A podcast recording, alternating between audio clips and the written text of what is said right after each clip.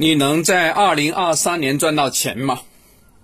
朋友们，大家好，又到何老师妙论的时候了。最近蛮多朋友问何老师，何老师啊，这个上年不好，哎呀么上上上年呢，我非常倒霉啊，呃，踩到坑了，对吧？那么我在二零二三年有没有机会啊？有没有翻身呢？有没有赚钱呢？啊，一直问这个问题。我们来看一下二零二三年这个立春的八字啊。它是癸卯年甲寅月，要癸巳日，丁巳时。我们看日主啊，癸巳，癸水做巳呢，巳火是财。那也就是说呢，经过漫长的这个两三年呢，这个疫情，那么在二零二三年呢，其实是有机会的，这是暗财啊，底下有财是暗财啊。那也就是说，整个社会上啊。呃，相关的政府会给民众发钱，那么有一些国家是直接给钱，那会引起通胀。那不直接给钱呢，就是把这个东西用在基建上，就强烈的带动经济。也就是说呢，搞民生民建，啊，搞农村、搞三农的产品呢，还是有点搞头的啊。对于我们普通大众来说，我觉得把这个基本的国策要搞清楚，对吧？这是国家层面的。那么对于私人来说，我们又来看看了啊。刚才我说嘛，天地宇宙之间已经有赚钱的机会嘛，对吧？不要像以前那么迷茫了。那么在按八字来论，究竟谁比较容易赚到钱呢？我们又来看看。其实呢，对土的日主呢，代表呢马上容易看到钱。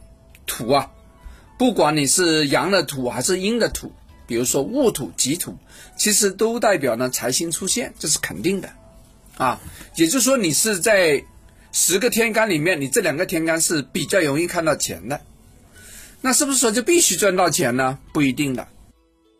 如果呢，你整个的八字的喜用里面呢是以财为喜用的话，那恭喜你，你二零二三年了，你真是脱颖而出。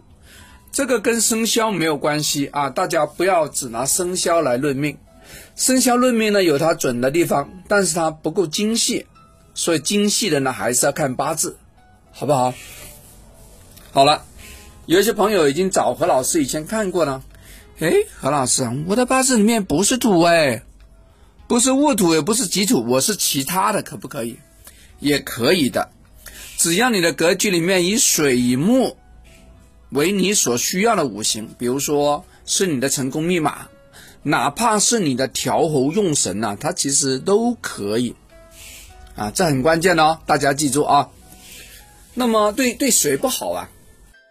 那么何老师在前面的节目里面讲过了，生肖生肖不对的话呢，如果冲了生肖啊，要么呢流年冲了你的月份呢，其实都是代表贵人缺失，代表你要自个干，辛苦的干，努力的干啊。那么成不成功呢？其实不看年不看月，还是要看整个八字啊。如果你你整个的气的流动非常的漂亮，非常顺，并且呢水生木又是你的喜用，那能赚钱。